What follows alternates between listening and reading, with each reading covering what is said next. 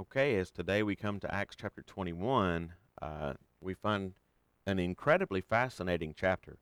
Uh, Paul had already told the Ephesians uh, what his travel plans were when he was telling them uh, goodbye in the last chapter.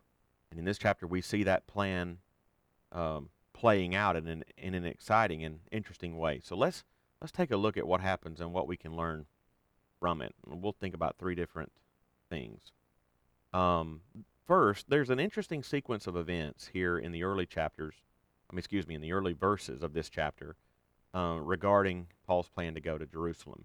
You will recall that in the previous chapter, Paul was saying his final words um, to the Ephesian elders when he told them that in, in Acts 20 22 that he was constrained by the Spirit to go to Jerusalem. Well, he left Ephesus at that time and was bound by ship towards Jerusalem. When the ship docked at the coastal town of Tyre, we read in Acts 21 4 that the believers there were, uh, through the Spirit, telling Paul not to go to Jerusalem. Well, that's interesting.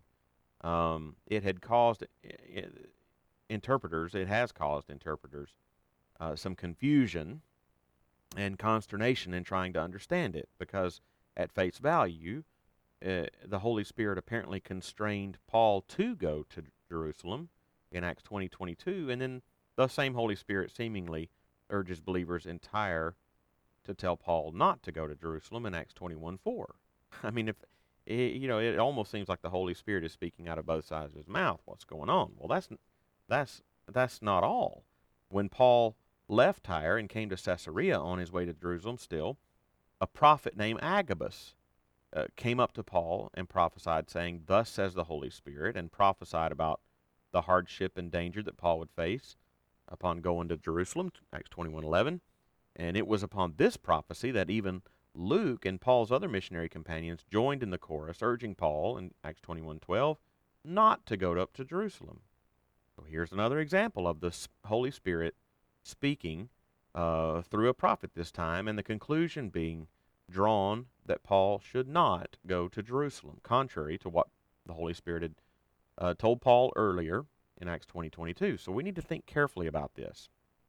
It is most certainly not true that the Holy Spirit speaks out of both sides of his mouth, as it were. His words are always true and infallible. He never contradicts himself.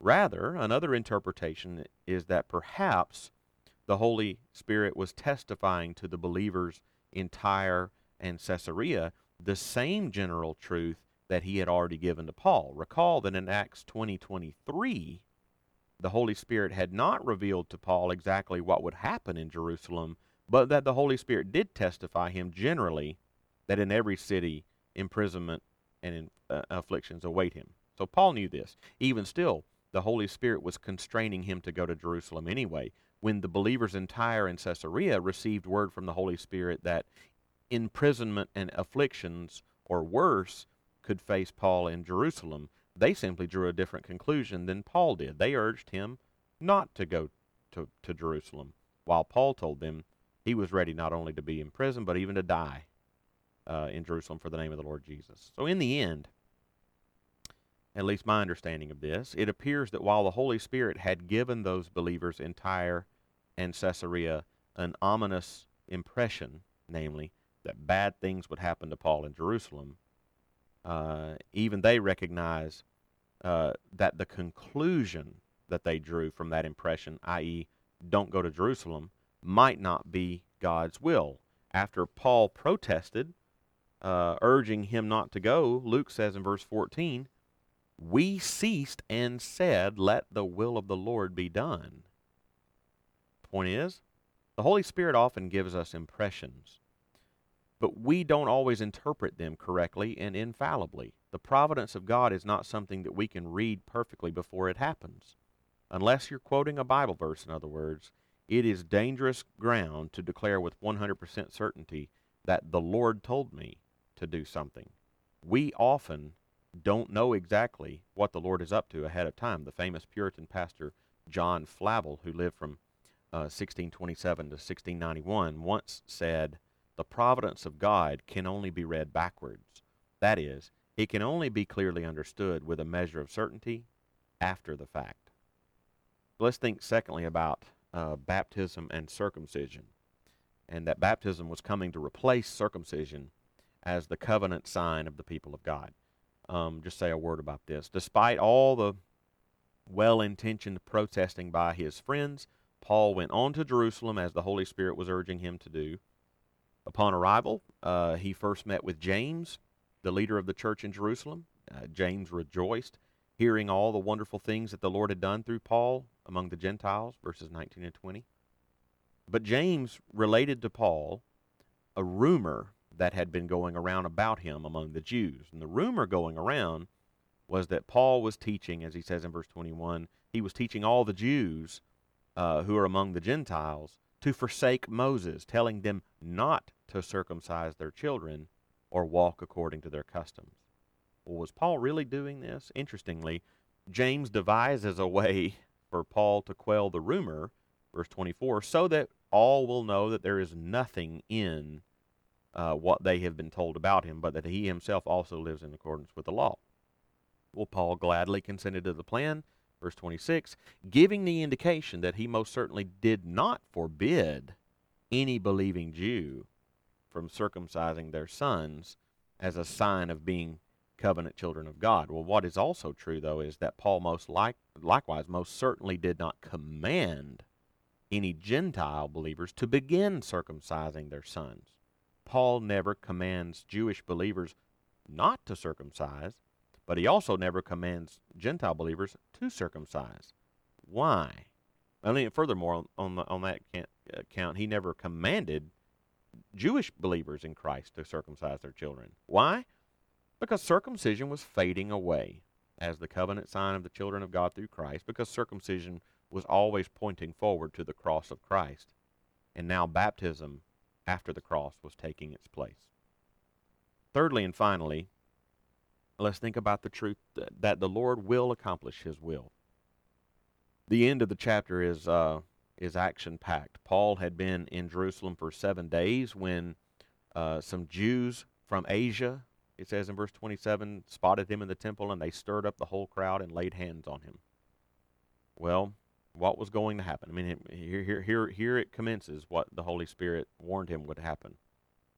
Um, it, it had to have been a frightening time, but uh, Paul knew the bigger picture. He, we, we knew back in Acts 19:21, like we just said, the Holy Spirit had also had already uh, testified to him that he would eventually go all the way to Rome and bear witness there, despite uh, the strong protests of his friends to Paul in uh, going to Jerusalem for fear that he would die there. Paul didn't quite know exactly what would happen in Jerusalem, but he knew he wouldn't die. He was going to make it all the way to Rome, and uh, eh, but he, he he said in remember Acts twenty one thirteen, knowing that he would make it to Rome, he nevertheless said, should I die in Jerusalem, I'm ready to do that and I'm willing to do that. But he saw the bigger picture and knew that the Lord had more for him to do beyond Jerusalem. It's fascinating here to read about how the Lord accomplishes getting Paul safely out of Jerusalem and on his way to Rome.